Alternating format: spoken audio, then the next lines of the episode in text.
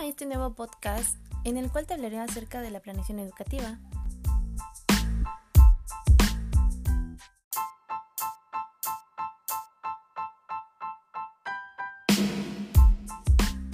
Como primer punto, ¿qué es la planeación educativa? Bien, la planeación educativa se encarga de delimitar los fines, objetivos y metas de la educación. Este tipo de planeación permite definir qué hacer, cómo hacerlo, qué tipo de recursos y estrategias podemos emplear para así poder obtener los objetivos deseados. También nos permite prever los elementos necesarios e indispensables en el quehacer educativo. Si bien como su nombre lo indica primeramente, debemos de identificar la palabra planificar. ¿Qué es planificar? Bueno, es la elaboración o una serie de establecimientos de un plan conforme al que se haya desarrollado ya una serie de actividades. Por ejemplo, nuestro día con día. Em, podemos decir que eh, nosotros hoy por la noche hacemos una planificación de todas las actividades que tenemos que hacer el día de mañana. Entonces quedaría algo así. El día de mañana me tengo que levantar a las 8 de la mañana, tengo que desayunar, tengo que bañarme, tengo que alistarme para posteriormente poder realizar más actividades. Estas actividades serían, por ejemplo, el ir al centro, eh, pasar a comprar despensa, pasar a comprar quizás em, mm, la comida o este, algún buen ejemplo también podría ser realizar algunos otros pagos que tenga yo que, hacer. Bueno, pues aquí pasa exactamente lo mismo con la planeación educativa, que es de donde tendremos un punto de partida para así ir desarrollando poco a poquito las actividades. Si bien es muy importante porque es un espacio en donde se organizan, se articulan y sistematizan las metodologías tanto del docente como de un currículum, para que así se puedan llevar a cabo la creación de las actividades y los recursos para poder obtener objetivos específicos que se desean alcanzar con nuestros alumnos. También es importante recalcar que la planificación educativa no debe ser rígida, sino más bien debe ser flexible.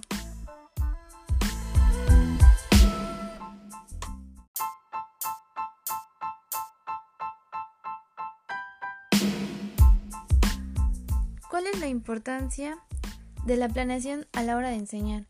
Si bien es el resultado de una buena planeación educativa, ya que es el desarrollo integral y por otra parte es una eficaz difusión de los aprendizajes funcionales para cada niño, ya que en la planeación educativa también se lleva a cabo la toma de buenas decisiones, que son de la elección de decisiones adecuadas y establece bases para los riesgos que vienen a futuros. En otras palabras, se prepara para los errores. También cuenta con algunas estrategias. Algunos de los puntos principales de una planeación son tener en cuenta nuevas estrategias de trabajo, la determinación, la acción y selección.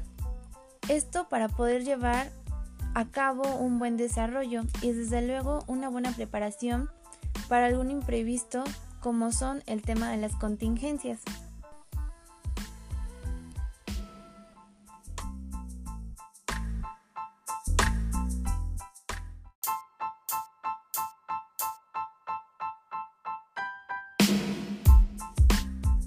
La planeación educativa también establece una serie de pasos, como es el diagnóstico, el análisis, el diseño y la evaluación. Bueno, ahora veremos qué es un diagnóstico.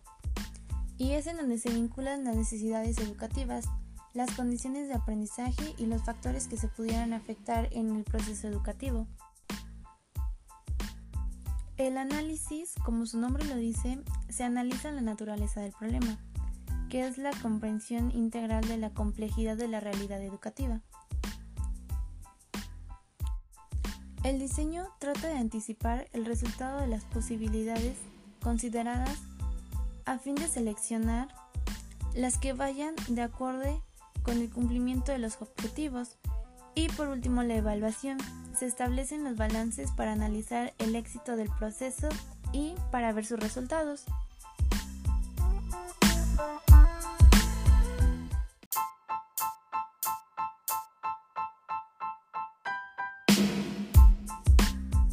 Qué es importante el saber hacer, el querer hacer y el poder hacer? Bueno, el saber hacer es importante porque es importante conocer y denominar la metodología, mientras que por otro lado el querer hacer afrontan los propios riesgos y también se apoya de procesos, mientras que el poder hacer depende de las organizaciones.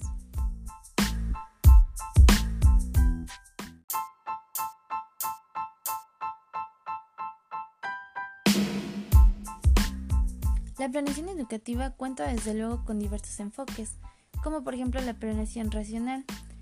La planeación racional se apoya de los modelos deductivos. Es comprensivo ya que él toma en cuenta mucho el presente, los finales y eh, las evaluaciones y así posteriormente es satisfaciente puesto que ya tiene conocimiento de cuáles son sus limitaciones de los conocimientos.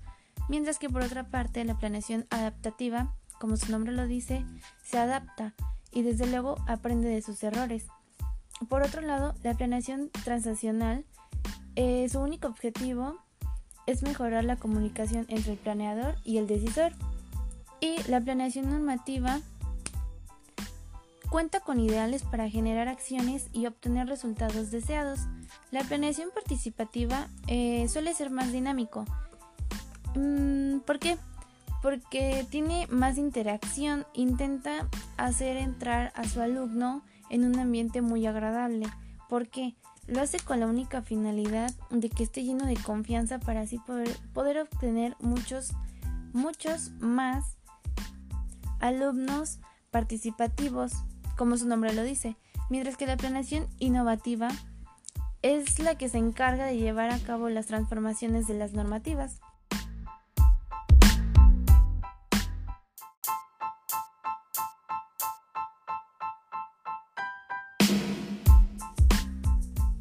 Posteriormente pasaremos a lo que es un paradigma. ¿Qué es un paradigma? Bueno, un paradigma es un modelo utilizado en la educación. Ajá, pero ¿qué quiere decir eso? Bueno, pues te voy a explicar un poquito más. Un paradigma es utilizado por un maestro, así que se supone que debe tener un gran impacto en la forma en la que el estudiante va a enfrentarse al conocimiento y a reaccionar ante él, ya sea que lo aprenda o simplemente lo rechace. Esto va a depender de la manera en que se aborda un tema. ¿De qué manera nos ayuda un paradigma? Bueno, un paradigma nos ayuda muchísimo a conocer, percibir y entender mejor al mundo. Más que nada es una visión de la realidad.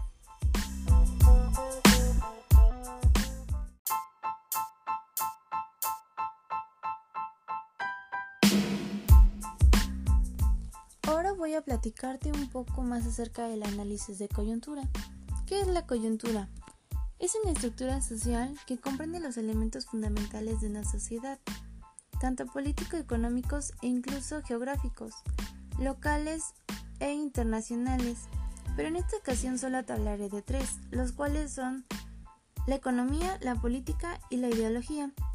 Bueno, se centra también en la economía por los recursos naturales. En la política, ya que como su nombre lo dice, son por las organizaciones sociales, partidos políticos y por otra parte la ideología, ya que se centra en los sistemas educativos, las escalas de valores y escalas de medios de comunicación. Se podría decir que el análisis de coyuntura es una mezcla de conocimientos y descubrimientos. Es una lectura de la realidad y que se hace en función de alguna necesidad. También que remite en la comprensión de la realidad como algo complejo. La coyuntura se caracteriza por analizar el momento actual.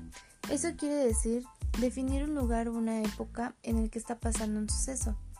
También se caracteriza por una vocación, la cual es la transformación de la realidad, y desde ahí se van a ver cuáles van a ser los autores. Por otro lado está la objetividad, que va a depender de cada persona y desde luego de su manera de pensar. En la coyuntura se resaltan tres puntos que debemos de entender a la realidad en un conjunto articulado de fenómenos y de prácticas de acción. También que podemos conocer este conjunto articulado y por lo tanto estamos en condiciones de orientar adecuadamente a nuestro comportamiento en ello. También que se puede realizar un análisis de coyuntura para así tener elementos e información que contribuyan a conocer la estructura de la sociedad que se estudia así como las leyes generales de un desarrollo de sociedad. Bueno, ¿cómo son los actores sociales? El actor social es alguien que representa un papel en una trama. Cuando representa algo para un país o una clase, puede ser también para un grupo. Este autor social encarna una idea, da una reivindicación, una promesa o puede dar una denuncia también. Y así es como se puede llevar a cabo para ser un actor social. En las categorías de los análisis de la coyuntura se encuentran los acontecimientos, los mensajes del acontecimiento, el tiempo, las formas de expresión y comunicación, también el escenario y los autores desde luego. También la relación de fuerzas y la articulación. Bueno, te voy a ir explicando poco a poco en qué consiste cada uno de ellos. Y es que los acontecimientos son aquellos que adquieren un sentido especial para un país o una clase social, como ya te lo había mencionado antes.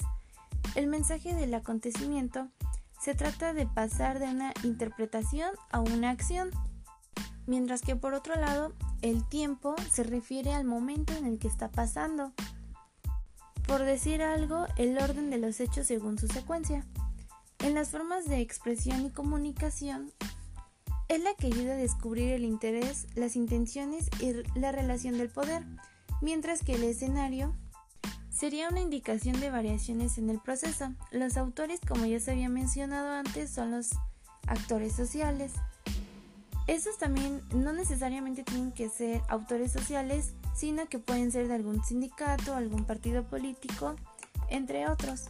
Mientras que la relación de fuerzas Debe de haber una cooperación existencial, ya que es una relación con la fuerza, mientras que la articulación es la acción desarrollada, la cual se va generando por situaciones, definiendo una coyuntura. Esto no se va al vacío, es una relación que se ha prolongado a lo largo de un proceso.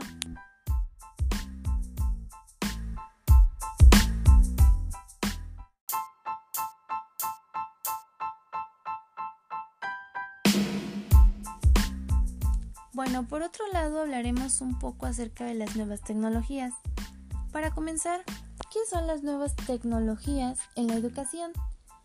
Si bien se trata del uso de las tecnologías de la información y comunicación, que actualmente las conocemos como TICs, en el cual su único objetivo es la utilización para así poder mejorar y favorecer tanto a la docencia como a la enseñanza.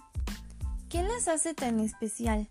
Bueno, son especiales porque permiten ampliar los ámbitos de enseñanza más allá de una aula tradicional. También que posibilitan nuevas formas de planeamiento de las partes teóricas y de las prácticas de las asignaturas. Ahora que por otro lado, también incrementan el acceso de educación y fomentan la interactividad Así también invitan a seguir aprendiendo y desarrollando conocimientos, tanto como habilidades con contenidos extra o libros digitales. También sirve mucho para estar al día de los datos, las cifras y noticias de la actualidad de otro mundo. Y permite conocer otras realidades diferentes al entorno en el que estamos. Ya con todo esto, ¿qué aportan las nuevas tecnologías en la educación? Bueno, eh, aportan valores como la solidaridad, el respeto a la igualdad, que pueden ser fomentados a través de las nuevas tecnologías de la educación. También el acceso a los conocimientos, el desarrollo del sentido crítico, la iniciativa propia, así como la colaboración y la interpretación, entre otros.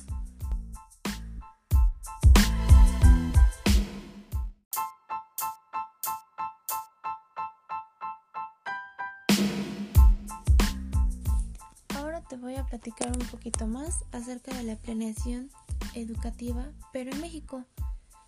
Como su palabra lo dice, la planeación tiene la necesidad de cambiar una situación en la que vivimos hoy en día para que sea mejor y para ello se generan alternativas de solución. Estas se evalúan entre sí para así conocer las ventajas y desventajas y posteriormente elegir la mejor.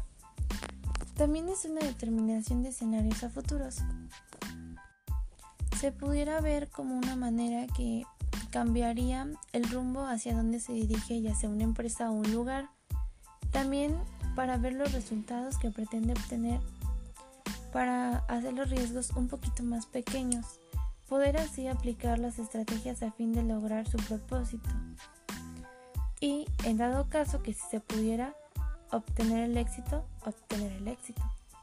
La planeación no solo debe ser la expresión de una forma de pensar, organizar, porque por su parte es un grupo especializado de la sociedad, sino también es el resultado de las demandas y necesidades de la ciudadanía en general. Y para poder responder a los requerimientos de la comunidad, el planeador debe lidiar con las contradicciones, el interés particular, las restricciones presupuestales y las políticas, entre otras más. El primer intento de una planeación educativa en México se encuentra en la Ley sobre la Planeación General de la República Funcional social y económica, dando la importancia al sector educativo.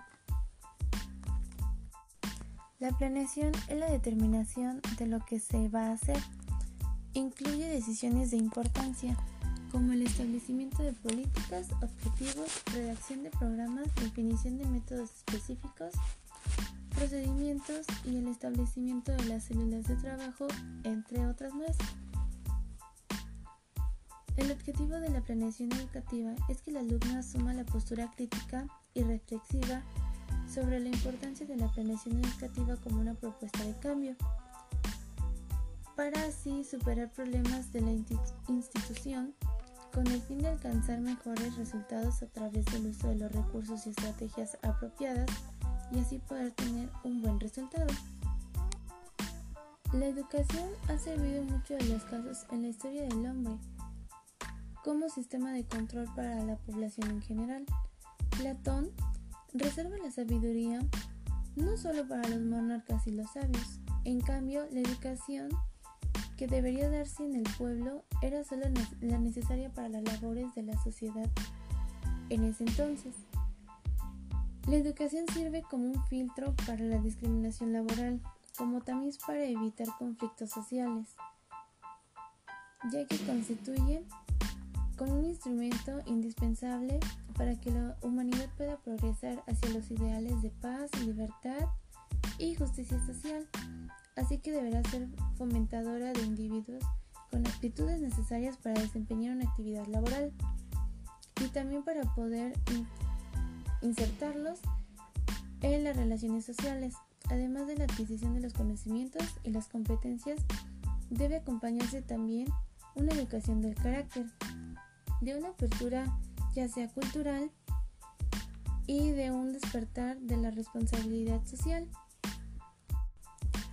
ya que así deberá formar la observación, el sentido común, el interés por un mundo físico y social que nos rodea, también para la capacidad de juzgar y elegir conforme a una ética personal y a su vez comunitaria, la cultura de la cooperación y la creatividad intelectual. Debe enseñarse a que en el desarrollo de la capacidad de cuestionar todo no debe conllevar una intromisión a los valores de las demás personas. El respeto por la diversidad es esencial, sobre todo en el mundo donde la movilidad física y en comunicaciones nos, nos pondrán en convivencia en una aldea global. Cabe destacar que la educación es como un proceso inserto dentro de un contexto social, cultural, económico y político, que es específico para cada país o cada región dentro de un mismo país.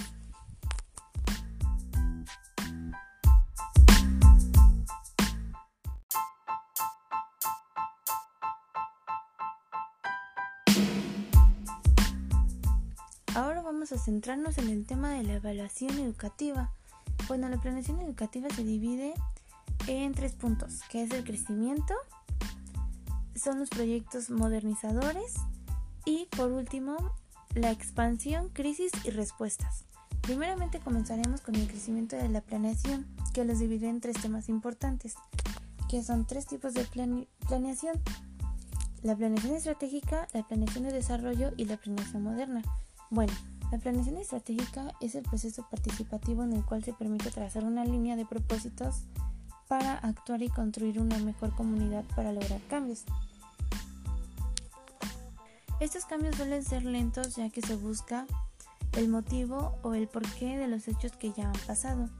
La planeación de desarrollo pretende reducir los planes sectoriales a programas operativos y la planeación moderna se apoya a las aportaciones científicas sin dejar pasar de largo los valores de su cultura.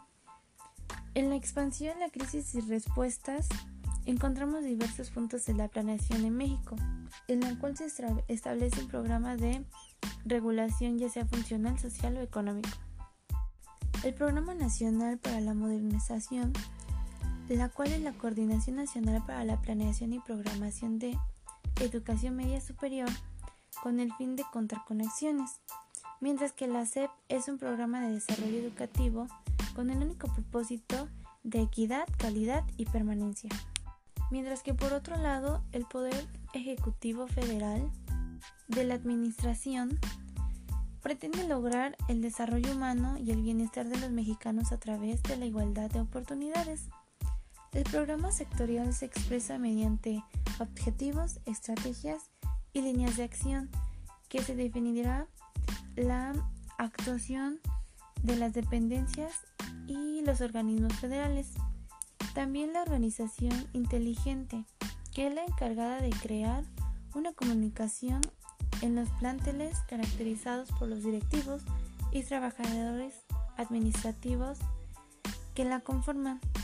Mientras que, por último, el proyecto modernizador es difícil establecer relación directa entre la escolaridad y el origen social de la desigualdad de regiones. Cada año se generan oportunidades para aumentar el nivel educativo.